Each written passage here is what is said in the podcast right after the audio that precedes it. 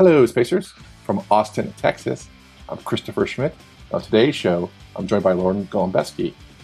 She's a product design director and co founder of Voxable, which builds conversational bots and voice interfaces. Before we get started, some notes on where I'll be and some words from our sponsors. Be sure to follow me on Twitter at Teleject, T E L E J E C T, where I try to be funny in spite of my many, many typos. I'll also be emceeing the SaaS Summit. It's a full day virtual front end UX design conference that you can attend anywhere online. All you need is a good internet connection, uh, modern browser, or an, an app. Uh, you can find more at saassummit.com.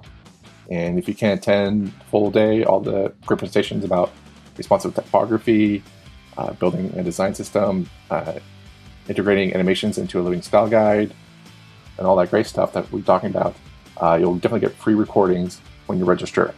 So register now at saassummit.com.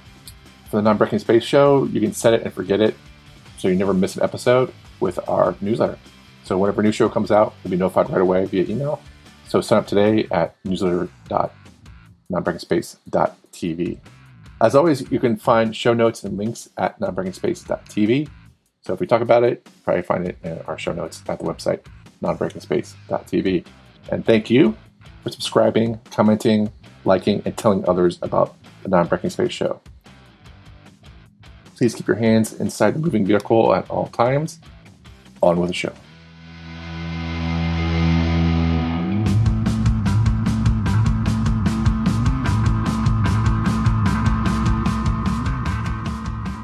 Well, uh, welcome to the show. Uh, we're just just welcome for being here. And then uh, I first heard I, you're in Austin, Texas, right now. So yes. uh, yeah. I, am in Austin, Texas. Um, I had not heard of you until I went to the uh, Talkabot conference, and Uh-huh. uh, your bot was mentioned, or was was on the. I'm not sure you talked about the bot actually because I had to uh, deck away for for some of the conference.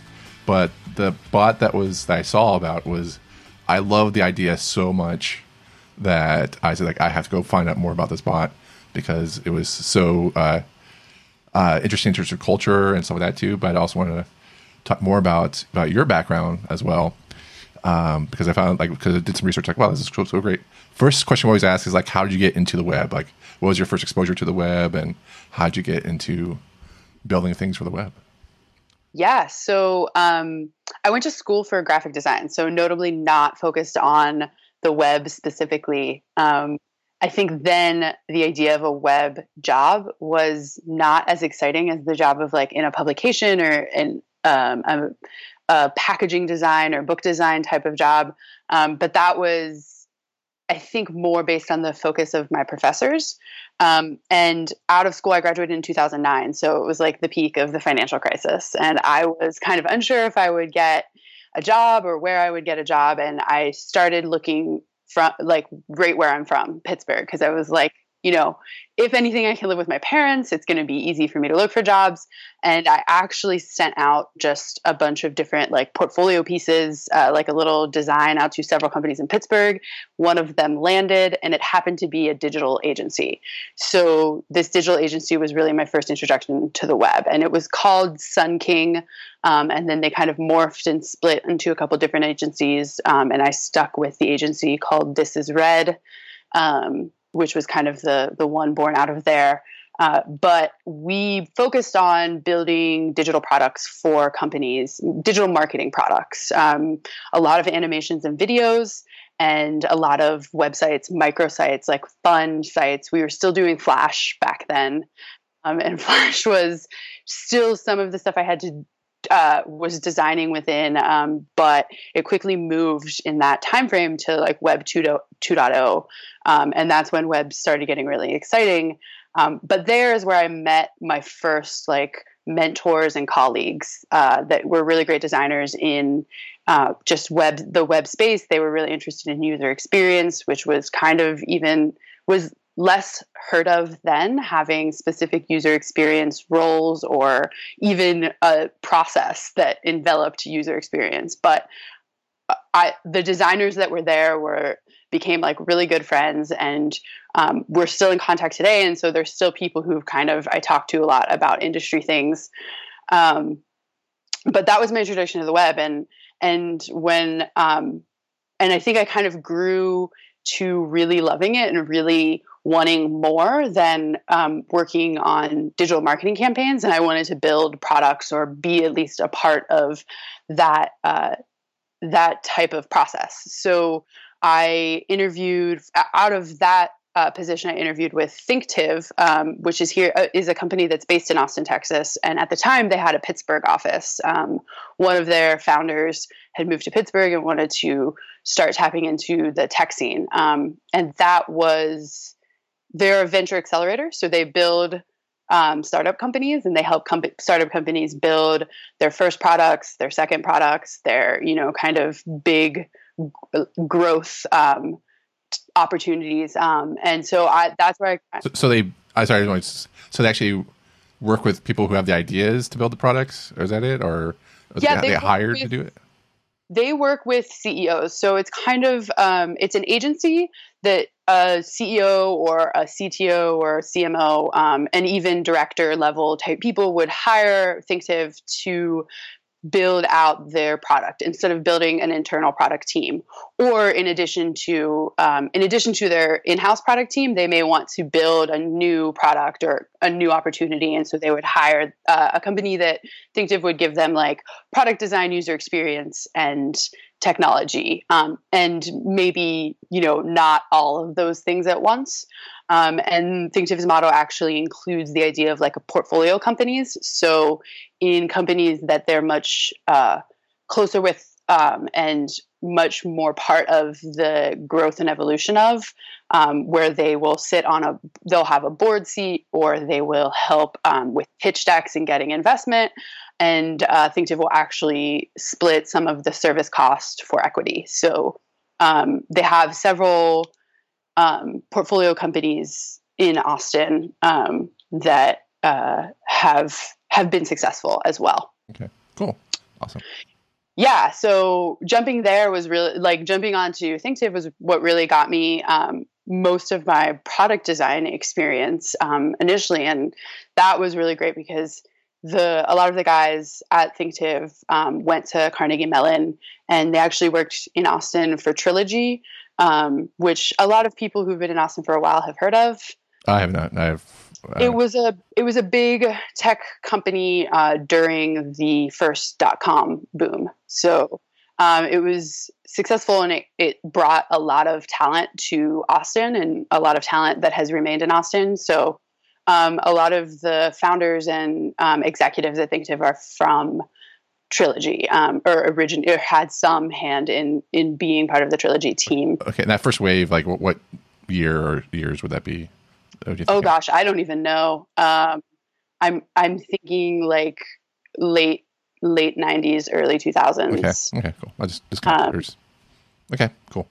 Um, but you know so they they have a lot of talent and the founders were very design focused user experience focused um, so that was a big they, they put design first in the company which was really interesting because that was kind of one of my uh, one of the things I had been frustrated about to that point was that technology wasn't like technology design and website design um, wasn't necessarily putting design first unless it was you know a marketing um, a marketing type of effort, but then you weren't getting really good technology on the back end. So it was like it was a trade-off. It was like either you're doing something that's somewhat flashy but maybe has a horrible user experience and doesn't have great engineers behind it, um, or you're doing something that is pretty utilitarian but they and they want to focus on good engineering but they don't necessarily want to invest in design. Um, and I think that was you know early in the web and the technologies involved uh, evolution. And I had come from Pittsburgh, which um, was well, being in Pittsburgh, uh, there was a lot less focus um, on tech and tech design. Uh, the the tech industry there is definitely ramping up and burgeoning and continues to do so. Yes, definitely. Yeah. Um, but uh, but I hadn't really seen that view of Pittsburgh until I had gone, until I had joined Thinktiv, really, until I saw people building products um, and wanting to and, and realizing that design was not just a nice to have, but it was right. a strategic decision that you were making. Mm-hmm. Um, so that was really like my, and that's where I fell in love with user experience and actually thinking about how users thought and building out, you know, very sh- structured paths for the user to experience a product. Um, and really was my first introduction in dealing with products as opposed to just uh, like uh, marketing websites, um, Marcom websites, and uh, and so that's what um, I I where I fell in love with the web. yeah. So when was the last time you've done a print project, if I might ask? Oh, geez. Yeah. Um, well, actually, for Voxable, when we were first starting, we were attending some conferences, and uh, we made like a one sheet that we got. So yeah. I was I like a little one sheet handout that we could hand hand out to people that gave them a little bit more introduction into what we did. And I was so excited to actually well and business cards. There's always business cards when you end up working for companies. So um, but actually going um, actually while at Thinktiv uh, before that we worked on a um, company for a bit that had some consumer packaged goods as a part of their technology offering. And we uh, i got to actually like manage the print process of getting labels printed. Um, and a lot of it's standardized and um, especially when you're dealing with startups you're unless um, unless the startup is directly focusing on uh, revolutionizing a particular consumer packaged good you're likely not designing new dies like die cuts and things like that. So you're picking from a catalog of you know somewhat standardized things um, which was not my perception of it when i was in school. I, I thought everything was completely custom and wonderful and um, that only exists if you have a very very large budget um, or very high quantity yeah yeah we I went to school for graphic design and i have not uh, um, whenever there's a print project that rolls in here like it's usually something that we, we're, we're working on like or like our t-shirts. So or something like that. It was just like we were like, there's a uh, between my partner and I, we have like we, scramble to get input in, like because it's like oh, print, like physical project product. Oh my god, it's a little scarier because it's so final. Like yeah. going on, it feels a lot more intense. Um, right. Going press checks then and being like, okay, this is if I, I have to make this decision and really only get to make it once, or else I really have to pay for it. Um, and that idea isn't it's it's not gone like that you don't lose that on the web but the cost of changing things is so small so much smaller that you, that uh, feeling of anxiety doesn't quite uh, hit the same way that's exactly the reason why i jumped to web from yeah. print because i was just like uh, this is way back when dinosaurs ruled earth but uh, that was uh, that's when I jumped on the web because I was just like, let me get this straight. If I screw up a, a blue sheet correction, I probably still have to eat the cost, but I can just make a typo correction and upload it to to the server. Yeah. Like, okay, let me just uh, yeah. let me go back and fix that. Right and no one even has to notice. Like, you can yeah. find that and change it. And yeah. you, your your uh, your your team or your client doesn't necessarily have to catch it. Like, right. you can make all those changes um, without having to say, "Hey, we have to get this reprinted," or um, remember those booklets that were delivered to you like there's a new shipment coming um, yeah i think that's why I, I think coming into the space at, in 2009 mm-hmm. um, was like really shaped my view of the world because being at the like point where like the economic downturn was happening mm-hmm. i think that's really when like designers at you know big publications and editorial design was like really dwindling at a high rate. And I think it was both because of the down, economic downturn as well as like how quickly things were changing at that time. Like Facebook had been around for several years at that point. And at that point, I think they had actually opened it up to more than just college students. And it was really growing and expanding. And I just saw that like most of the fun stuff was happening on the web mm-hmm. and that like really to get into um, kind of traditional design was going to be a harder game to play. Um, it was going to I was going to have a lot more competition with people that had more experience, and so I it was somewhat of an economic decision as well as uh, at least initially that I thought it was just a more valuable market to be in. Have you been to Pittsburgh lately? Have you have you seen the tech scene since then? Since uh, you, have been here in Austin for about two years now, is that right? Or I've been in Austin for four years. Oh, okay, almost so, four years. So your website needs to be updated. I just want to yes. know that. um, so the mine, perpetual way, issue with uh, yeah. designers um, yeah. only update update when you're okay, looking for work. Yeah, I do need to um, better manage that. But um, I'm putting the blame on you and not my research. That's what I'm trying to do. Sorry. Yeah, yeah absolutely. Um, no, I've actually seen like a couple things like my even like my Skype profile and other things that I'm like, oh, there's too many touch points to almost manage um, that you're not constantly thinking of that right. aren't the high traffic ones right. that that need updated. Um, but I, ha- I have been back to Pittsburgh. My almost my entire family lives mm. there cool. um, still, so I go back pretty frequently. I don't get to dive into like tech scene events as much, but I definitely still follow Twitter accounts and Facebook accounts of um, companies there, and it's the tech scene is definitely growing and maturing. So right. um, even in just in in our space where we're working on um, conversational interfaces, there's a company in Pittsburgh called Con- Conversant Labs who was doing cool things, and we noticed them because they were doing an Alexa meetup, an, an Alexa dev meetup, and just happened to notice it. And so I was like, oh, hey, these guys are in Pittsburgh. Um,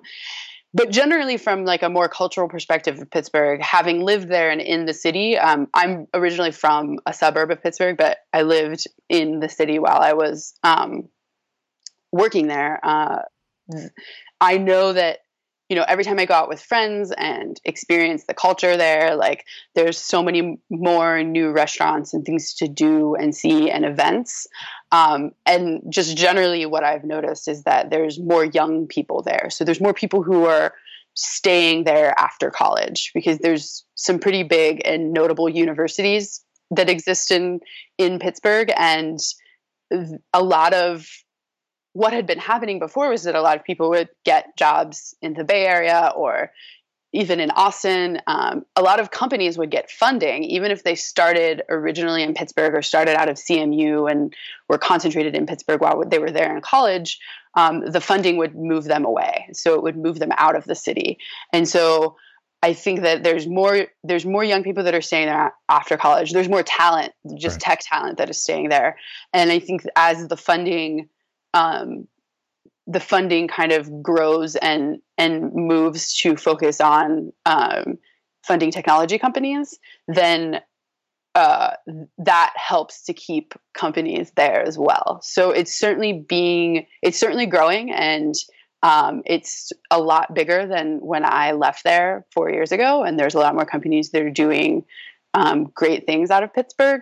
And I think that also um, there's even as we move towards like a more remote culture where you don't necessarily have to be in the same town as your advisors or board members um, and that there's less of a focus on that. There's i think there's less interest of companies or um, venture capitalists to actually move companies into different markets. And i certainly understand that there's a lot of other different things considerations that go into that like the talent pool and other um, but even just having a distributed team is is uh, now much more common and almost seen as an, a strategic advantage, saying yeah. that we have people that are in different cities.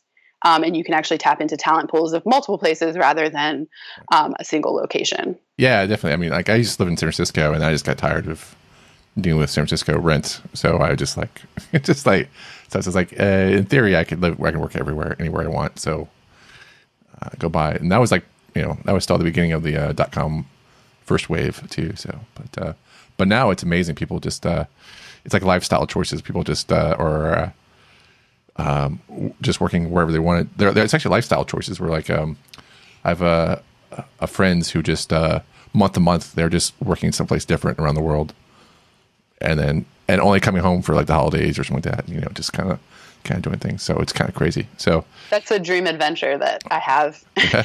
as well. yeah. Exactly. Oh, yeah, it's pretty. It's pretty cool. They have it down to a science now. So it's pretty pretty cool. And actually, one of them started has a new startup where they just they help other companies uh, like if you have like uh, like a dozens of people or something like that in your company, you want to, want them to remote, rem- work remotely for a Wow. week, week or two, so they'll help you coordinate everything uh, it's for you because they have the they have the experience now. So cool, yeah, yeah. So Pittsburgh's great because we know uh, uh, Bearded Studios. Um, there's uh, the and uh, Matt Griffin did the movie. Uh, uh, what what comes next to the future, or what comes next to the future? And then we have uh, uh, Brad Frost is there. You have uh, Yes. yeah. then you have uh, Val Head Mhm. up there. So just lots of great companies, and then uh, and then my uh, and then my brother's favorite Pittsburgh Pirates are there, which is. Not my favorite, but, uh, but anyway.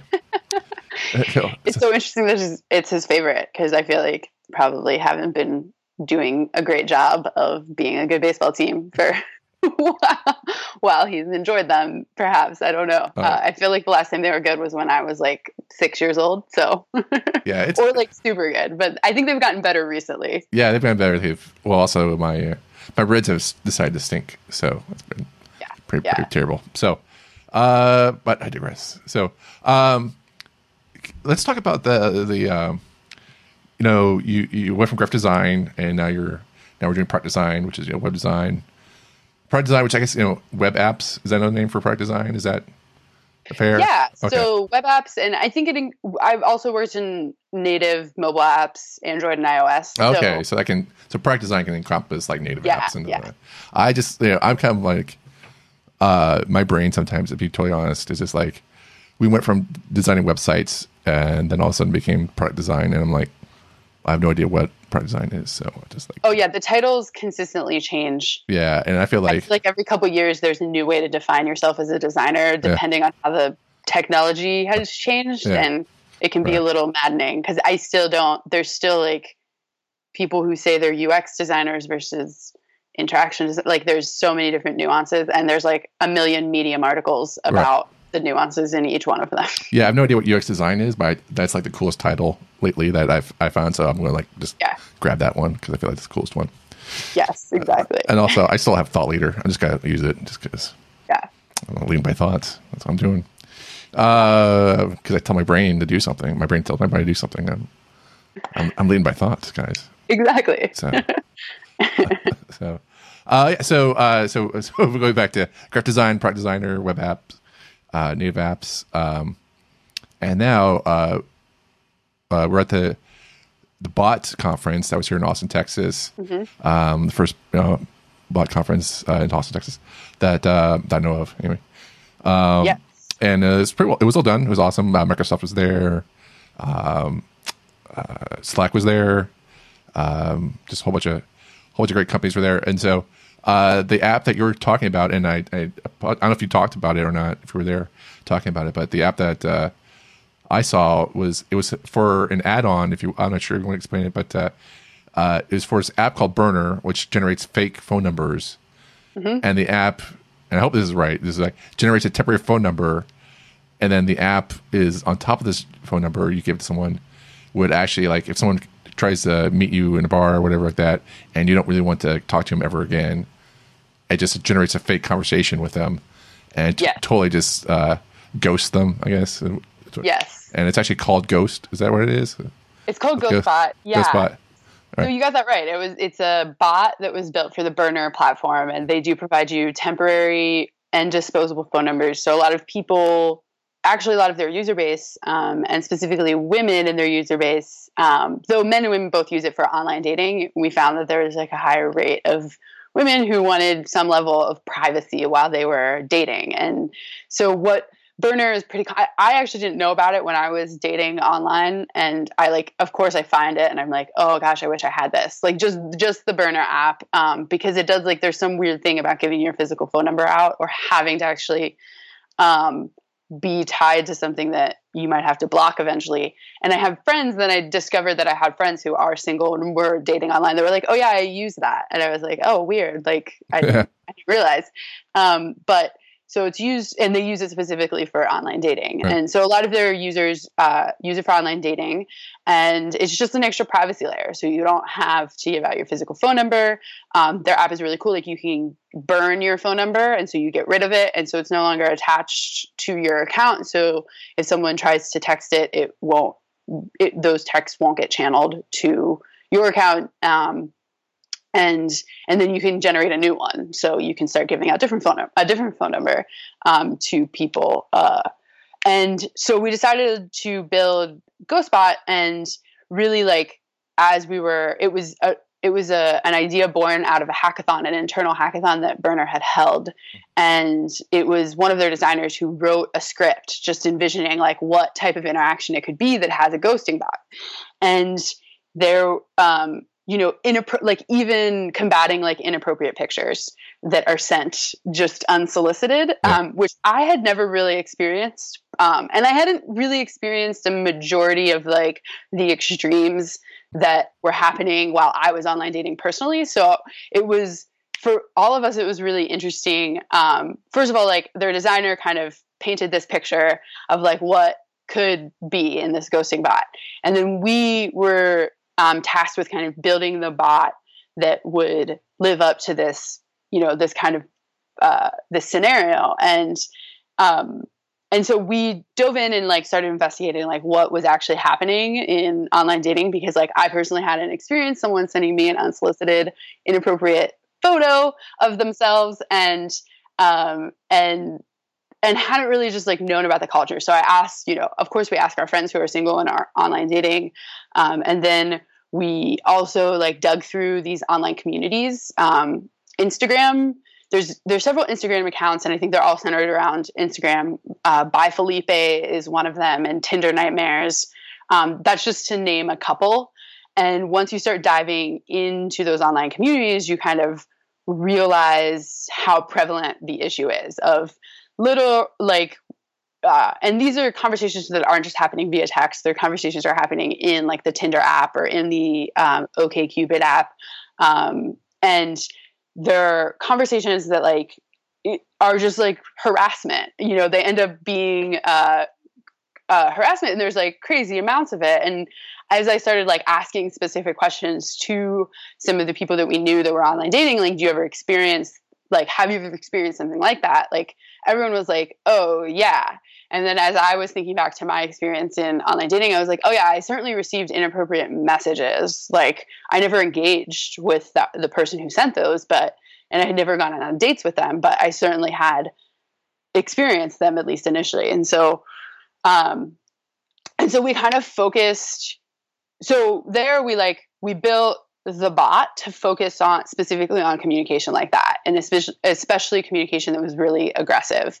So the scenario that we were kind of optimizing for was uh, a you know someone who went on a date with uh, maybe one or two times with another person and they uh, you know they weren't interested any longer so um, or maybe that person had just been inappropriate or they just knew that it wasn't someone that they were ever going to want to be with and so they turned or maybe they started texting them and were inappropriate and so they just turned them on to ghost turn on GhostBot. So now when this person texts them, that person will receive a response. And um, the natural language understanding model that we built was um, and was built to actually try to find certain responses um, like uh, insults and um, bragging and um, negging and mansplaining and you know there were like several things that we were specifically focusing on this like aggressive idea. Um, we never actually built in like the image recognition of blocking inappropriate images. Right. That's maybe a next generation um, and a little bit more of a tech, a harder technology problem to right. solve. Um, but we we basically were like, you know, the emotional baggage of having to experience messages like this in right.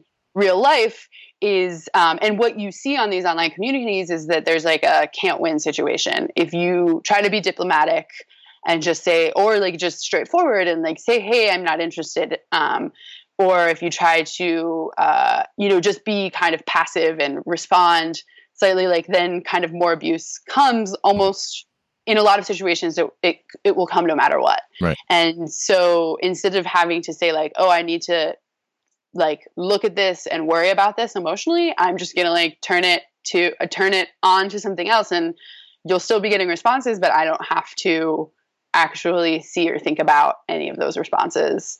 Um, and then eventually like the responses are kind of um, set at different intervals so it's not it's supposed to kind of mimic norming like a, a random texting behavior um, and uh, and then if anything gets you know way aggressive or vulgar we actually just block the user and so we do like a normal just like we're blocking you and you can't Mhm. you can't any longer like you're not getting any notifications or seeing any amount of the conversation and that person has been So, so there's an endpoint. Like there's an endpoint. Like, is, is there like, um, there's several vectors that you explained that was going on. Like you have, uh, you know, I think vectors being put nicely, but like things women have to deal with, right? Uh, like mansplaining, uh, uh, you know, negging, and all that stuff like that. So there's several things of speech patterns that you researched in terms to uh, not combat, but to uh, uh, I guess combat would be a way to say it, but to uh, to, To respond respond, to, to respond Yeah. appropriately, right? Uh, and then does that, you know, is there a natural endpoint that you like a funnel to an endpoint that you have like for ghosting, or is it just like only if someone says like it's very vulgar, that is there like a quick endpoint, It's like I'm blocking you or or something like that? Because I'm just curious because like if you are um like like how like I guess my question is like how long do you keep them on the string until you just cut it off? yeah exactly we had talked about that and we weren't totally sure what to expect. Um our i think our initial idea was that like surely people will get the hint if you're continually avoiding. And like they'll just stop texting because inevitably that's what you're doing when you're ghosting anyway is Right. that you're kind of either non non-committal or you're just like not talking to them. And then like eventually they just stop trying. Um, and that's the way to like not deal with or to deal with not dealing with someone else um, and their need to get in touch with you. Um, but so when we like uh, and we're still within like kind of the initial design we haven't made any major updates to ghostbot um, but we thought like okay people are going to get the hint and that was our like hypothesis going into it and we really had no idea what to expect and it seems like there, a lot of people are from what we see like on behavior is a lot of people are getting the hint and just stopping communication. Um, but there are people who are still like on the string so to speak. And it to them it just seems confusing or it actually seems rude like ghostbot is actually being the rude person in Right. the, that scenario. And like that's it's certainly not intended to just create like more emotional baggage for other people. Like that was something we were trying to avoid and i think as we update we're going to consider like just ending you know like it kind of having like a spike where it just kind of will engage in conversation and then eventually stop responding altogether um, and kind of increasing the interval at which the responses even happen so that like it seems less and less interested. Um, and those were like decisions that we made both both because we didn't have great data or information to back up like exactly what behavior would need which um, would need you know what like solution. And and then also just from a technical perspective it was like this is an mvp product. We're we're just going to put it out there and see what happens um, for some of those decisions. So we'll um, we have we have several things that we want to iterate upon um, as we move forward and make ghostbot less uh, you know a little bit smarter about how it handles those situations Okay. So yeah, and so you said like it was like a hackathon. You, you put this together, right? So it's just not like Well, the original idea was born out of a hackathon, um, but no, we we built this over. It was a really, it was pretty fast. It like the majority of the build took about four weeks, okay, um, and so it it was something that we were getting out pretty okay, cool, awesome. Okay, and by MVP you mean like most minimum viable viable product, right? Is that what you mean? Yeah. Okay. Cool. Yes. Cool. Um, I didn't. I don't know if you like MVP like most valuable product or something. I don't know. Just, are there plans to go back and do a 2.0, or or is it just it's working and you don't need to go back? Um, there's no plan set. We have some other projects that we're working on with Burner. Um, so we have like kind of shifted some focus and are currently in stream on some other things. And we are doing some general like bug fixes and other things like that and we want to propose to like go back and do some of these little tweaks and Okay. basically just go in and estimate like you know kind of what the effort will be to get these kind of optimizations Okay. in um, so it's certainly on our plate but you know it's always a conversation to be had as like Mhm.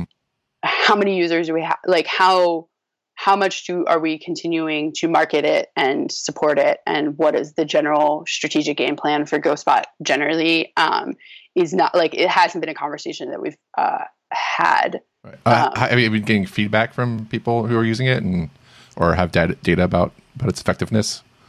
Yeah, we have some data, but um, it's kind of difficult because the end user, like the our actual like burner users, Mhm. um, their like their data is going to be much different than the person who's actually on the other side of the conversation. So we certainly have been tracking several things and look and monitor like it, the general the amount of conversations it's having, what it's saying, what it responds to, um, and we had been doing some training previously like we trained it a bunch after it was released to kind of help optimize the natural language understanding and based on actual um actual use of the of the bot but um we haven't done any like specific interviews with burner users about their experience with it Okay. um, our hope is that for them it's like they set it and kind of forget it Right, yeah.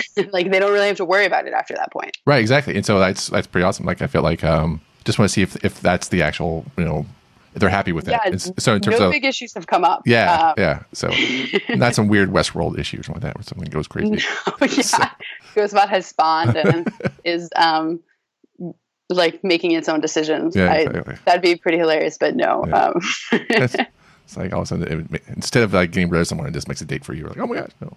yes, yeah, it actually agrees um, to uh, a thing.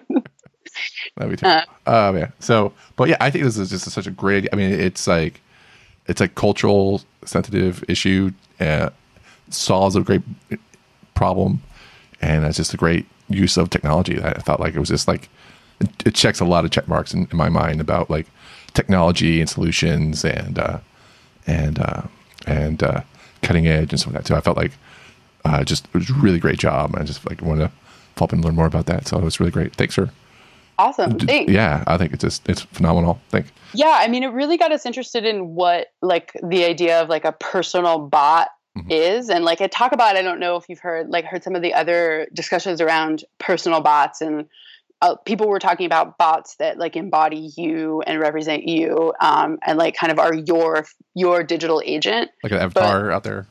Yeah, exactly. And um uh and when I was giving my presentation, I talked I, I did talk about Ghostbot, but I also talked about like the idea of how it fits into this idea of personal bots and how you can hire bots to do very specific tasks for you. And like that's kind of what I envision.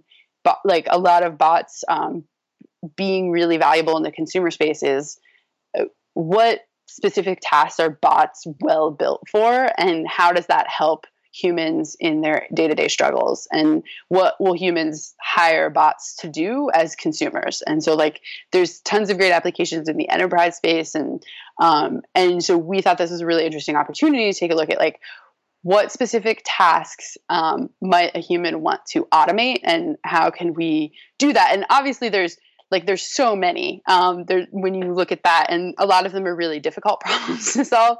Uh, but this one came up and it, it was solving like a real issue and it was also very like yeah it was kind of exactly in the right like space of culturally it's talking about a thing that ghosting is a new way of interaction that uh, i think people that are you know maybe millennials and older and probably the lower end of millennials are are a little bit more uh, cool with ghosting like it's no big deal. It's just like yeah that's it's whatever. Like there's so many people i talk to and there's so many dates you can get on tinder. Like I, yes i may have met that person but like it's a like it's a throwaway relationship. And like i think that that's happening a lot more. And so people aren't ghosting is just an idea of like a cultural mm-hmm. thing and in the way that we communicate i think was a great way way that it coincided with the idea of bots and the way bots are kind of revolution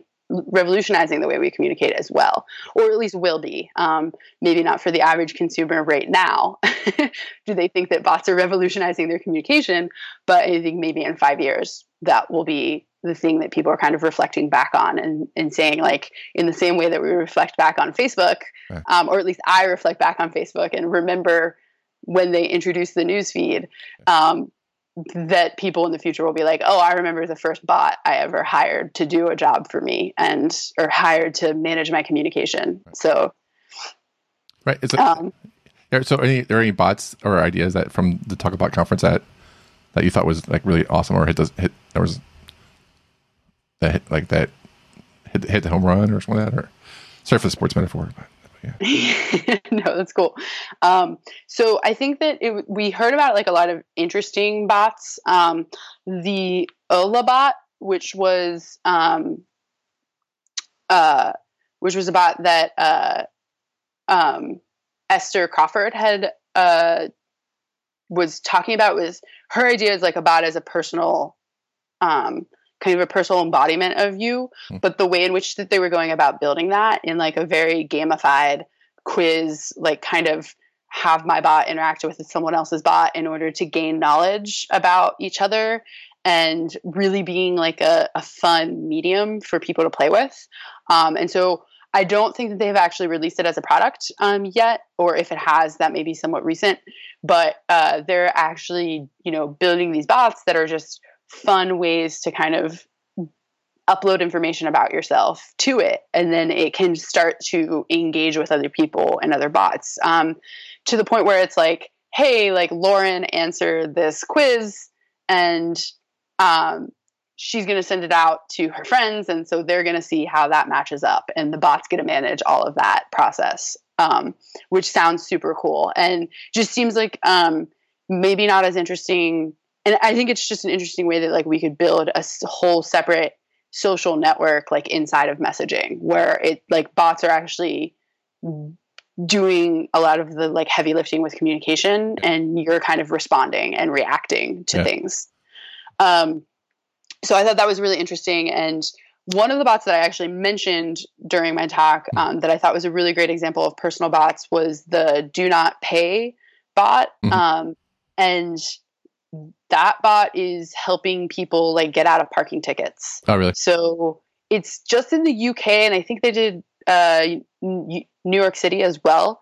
But basically, like there's all these different regulations and bureaucracy around even just parking tickets. And like if you parked at a place and you thought that it was okay and it had this type of signage, because signage gets so out of date within a city structure, hmm. you can actually just get out of a parking ticket if you fall within like a certain flow chart of just like a decision tree of right. you know scenario. Okay. And so this this uh, guy actually automated that process for people um, with parking tickets, and it just helped people get out of their parking tickets through a bot. And they're actually doing that for a lot of other like bureaucratic process processes in I think mostly in Europe, um, but like you could imagine every local and state jurisdiction could benefit from oh yeah. like a streamlining of process of like hey do i qualify for food stamps? And i think even the way that like healthcare.gov has started to do things like very like like small questions when they're intaking you like I see a lot of just web trends that are moving people to a much uh, single task, like answer a single question yeah. and get um, feedback about it. But if you can also do that through SMS, so someone doesn't even need to have a browser to be able to accomplish that, that would be that much more powerful to reach a greater, like, you know a greater amount of the audience right. um, and especially the audience that you might want to be targeting ones that may not have a personal computer and might not even have a smartphone um, uh, though that there there is pretty high coverage of smartphones but uh, i think bots can can hit a uh, like a, a wider range of people um, and so and then there's like the abe abe was a personal finance bot um, that was there at Talkabot and i've seen actually a lot of personal finance bots happen as consumer bots, and so a lot of what they do is just like automatically analyze your spending. Yeah. And give you information about it, like, hey, this is how much money you were spending on gas this month, yeah. and this it was this much um, higher or lower than the pre- previous month. Um, and you may say like, oh, weird, like I maybe have, relied on my car a little bit too much. I want to change my behavior or like oh yeah i had to do i took a road trip so yeah of course like this was a you know a out of scale month so it's kind of elevating pieces of your behavior back to you through just passive monitoring of your various credit cards and bank accounts mm-hmm. um, which i think is kind of like the next evolution of what maybe what now seems stale in like mint.com like that kind of almost seems like a stale site in some ways, like at least maybe my opinion. I don't know. A lot of people probably use it, but uh, uh, that but that like now you have to do less work. You don't even have to log in. I'm just going to get a push notification to me, and it's going to tell me exactly when I did a thing that uh, it seems out of the ordinary. All right. Well, see, that's I feel, I feel bad now because like I feel old because like websites are now stale. So yeah. yeah, I mean, completely biased. I think that there's still a ton of, you know, there's there's still a lot of like in the task of personal finances. Yeah. There's still a lot of aspects of that that are, that is like a spatial task. Yeah. Like you physically need to see maybe a spreadsheet and like that's the type of view that you need because you're doing a spatial thing in planning. Mm. And so I don't think that bots replace websites completely because websites give us like a, an incredible spatial like canvas to work with and bots what they do are very timely and can be very personalized and have um, have a very goal oriented perspective right. like whereas the big kind of spatial idea of a website to me is is very wide open and unconstrained mm-hmm. and for a lot of tasks that's what you need and for a lot of other things, I think we're finding that bots might actually be a better delivery mechanism than a website that sends you emails every week that you ignore. Um, and somehow being like, can we get people to not ignore, you know, the bot right. messaging them? Um, right. Yeah. So, so yeah, there's different modes, and uh, I think bots are just now a brand new mode for us to right. interact with. Yeah, I definitely think that there's like a um, you know, we, websites growing from like what you say, like I guess Marcom, mar- marketing communication websites, to uh, you know apps now for websites, and now we have you know um, bots either in the Slack channel or or like Alexa or even text bots, right? Uh, you know, SMS bots or whatever like that. That uh, there's just going to be another not, not, a tool in the toolbox to target and market to um, uh, you know to consumers and to our customers were that uh, you know I feel in some ways in the future uh, websites will probably go back to being more brochureware and earning trust than yeah. Uh, and saying like oh I could install this Alexa app about whale watching but it could just be a, a phishing site let me go check it up and look it up on the website make sure it's uh, you know at least it looks legit before right. I install it and some of that too so um, you know, even though it's got like four or five out of five stars on, on Amazon, but uh, but that's kind of what I feel like that's going. So so I think there's a lot of ingenuity, a lot of creativity happening with uh, bots, and I feel like just trying to understand the problems that are being solved by bots is, is really you know let's try to try to what I get to talk about it was like what problems are you solving, what new problems are solving. I think like you know the the ghost you know uh, bot is like definitely like oh, it's a cultural solution out there that you know that that a website's not to fix whatsoever, right? Right. Yeah. So definitely. So pretty pretty good. But um, but yeah, and then uh, but I felt bad. I don't want this. You know, it was a great conference, but the uh, the bot that I couldn't uh, they had a coffee bar at the conference. Yeah. And that they had a bot in order to order coffee you had to uh, use a bot, which I mean you didn't have to, but like like, and I said great. And uh, the only thing I could not order through this bot because its predetermined menu was a black coffee, and I was just like, "What?" I just okay, fine, but. Uh, so, so yeah, yeah, exactly. I think that what was I think the coffee bar um, it was an interesting bot and it worked well. Like it s- certainly showed you how like ordering food can be streamlined, like not having to talk to human beings. I guess it's like an introvert's dream of like, Okay. okay, I don't actually have to like go up and talk to a person, which to some people is like that's what's ruining society, but um, to some people it's like you know wh- why do I have to have this like fake conversation and interaction with someone, even though like it's not necessarily going to go further. Um, but uh, I think the the the also uh, that the particular application of it there wasn't like totally uh, um, like fit for everyone. Yeah. I think because the coffee bar was just an espresso machine, and so they didn't even have coffee there, I so they right? couldn't offer it. I So know. they were like, "Ah, we don't. We're not even brewing drip coffee." I know. I know.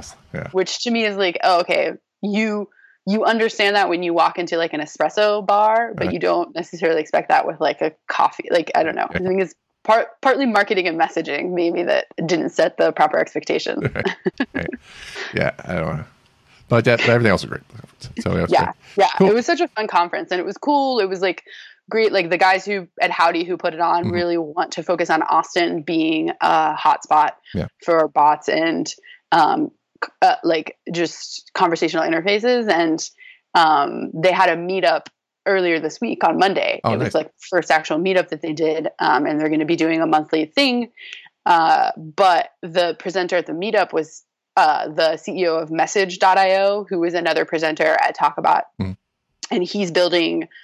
Uh, they're they're building a, a translation a translational layer between Slack bots and everything else on like the enterprise side of bots Oh, nice. he says that he actually cited that like Austin has more um he has more uh venture backed bot companies per capita than any other city. And so they, you know, they're really interested in which is really exciting and it's like a fun thing to know and to also get behind like, oh, okay, Austin can actually be the bot capital. Um and you know i think selfishly like you want it to be there again back to the idea of like a localized community versus a distributed community um, it's still fun to have these things happening in, in the town you live in Mhm. and being able to go to physical meetups and have real human interaction Oh yeah, definitely. Yeah, definitely. Yeah.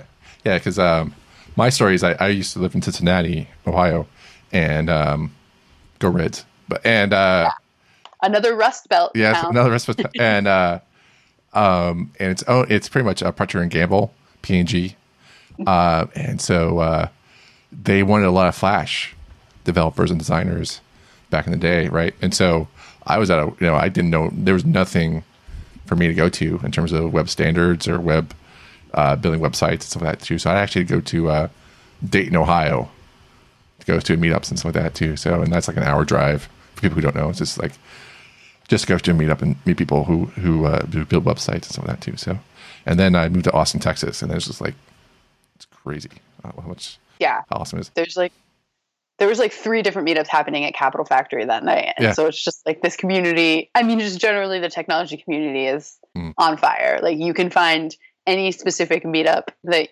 you want, which is awesome and can be kind of maddening too when you're like, Yeah. I don't know. Like as a designer, I'm like, I don't know, I want to go to the mobile meetup and the web meetup and Right. um yeah. crazy. So, uh, Lauren, it's been great talking to you today. Thank you so much for your Yeah. time.